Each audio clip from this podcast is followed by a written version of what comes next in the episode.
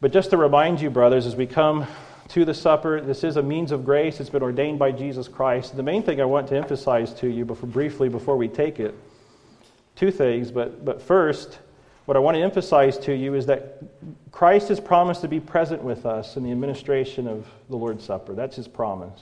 Wherever we're gathered in his name, there he is in the midst of us. And he promises to come to communicate to us his grace.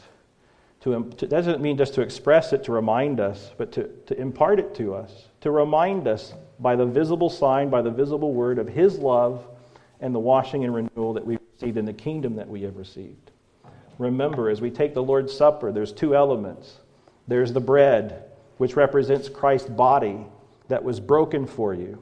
It represents his sacrifice on the cross. It represents his death.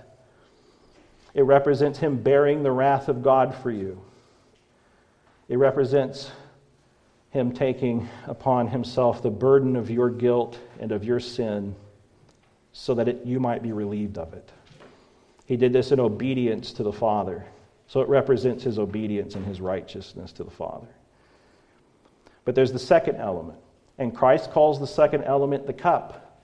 And he says the cup is the new covenant in his blood. That is to say, it's the blessings that his death has procured. And those blessings are the blessings of the kingdom. Those blessings are the blessings of the assurance of God's love for you, as evidenced by his death, as secured by his resurrection. It, it, it's a, it, these blessings are, are evidenced by re, uh, regeneration, baptism. It's a representation of this. This is one of the blessings that Christ has purchased to us, these renewed minds that we have because our guilt has been washed away. And He's promised to pour out the Holy Spirit upon us. The cup represents the new covenant, it represents the blessings of the new covenant. It represents the inheritance that you have in the world to come. It's the blessings of the kingdom. It's the blessings of the spoil of Christ's victory. And so we remember his death and we remember his resurrection.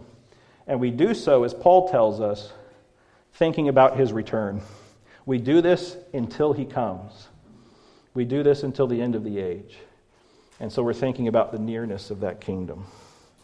So, having said those few things, let me read the little standard insert that we have. You can uh, follow along if you'd like. If you have a copy of the bulletin, reminders that are essential before we partake of the Lord's Supper. I'm just going to read this to you. We take the Lord's Supper believing that our Savior brings blessing and true spiritual nourishment through the supper to those who receive the supper by faith. The Lord's Supper becomes an effectual means of blessing and spiritual nourishment only by the blessing of Christ and the working of the Spirit in those that by faith receive the supper. Faith in Christ is a saving grace whereby we receive and rest upon Him alone for salvation, as He is offered to us in the gospel. Therefore, the supper is for believers only. And let me just make explicit if you're here today and you're not in Christ, we would ask you to refrain from taking the supper. We further believe that believers should be baptized upon their profession of faith and be members of a gospel preaching church, unless in transitory circumstances, before they partake of the supper with us here in this congregation. Again, if you don't meet those qualifications, please refrain, we ask you kindly. If you have any questions about the supper and, and who should participate, please see one of the elders. Juice is provided for those who, for health or other reasons, cannot have wine, and juice is provided in the center of the serving dishes, and wine is in the outer rings. okay, with those reminders, let's go to the Lord in prayer and ask for his blessing on the partaking of the Lord's Supper. Our dear Heavenly Father, we come to you once again, thanking you for the liberty that we have, freedom of access to you because of Jesus Christ, one of the blessings that we receive as members of the kingdom of God.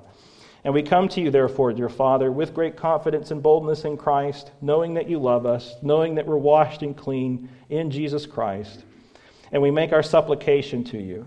And our prayer, dear Father, is this that you would once again bless the supper, bless our time as we partake of these elements. Bless us as we partake of the bread, and bless us as we partake of the wine, of the cup. And help us to remember by faith what these things represent.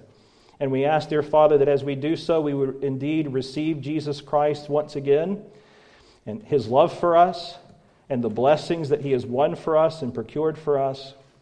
And we pray, dear Father, that by your Holy Spirit, you would make this an effectual means of grace in our life. We ask that you would, that you would indeed bestow upon us spiritual blessings uh, through the administration and the partaking of the Lord's Supper, as you have promised. According to your promise, dear Father, we pray.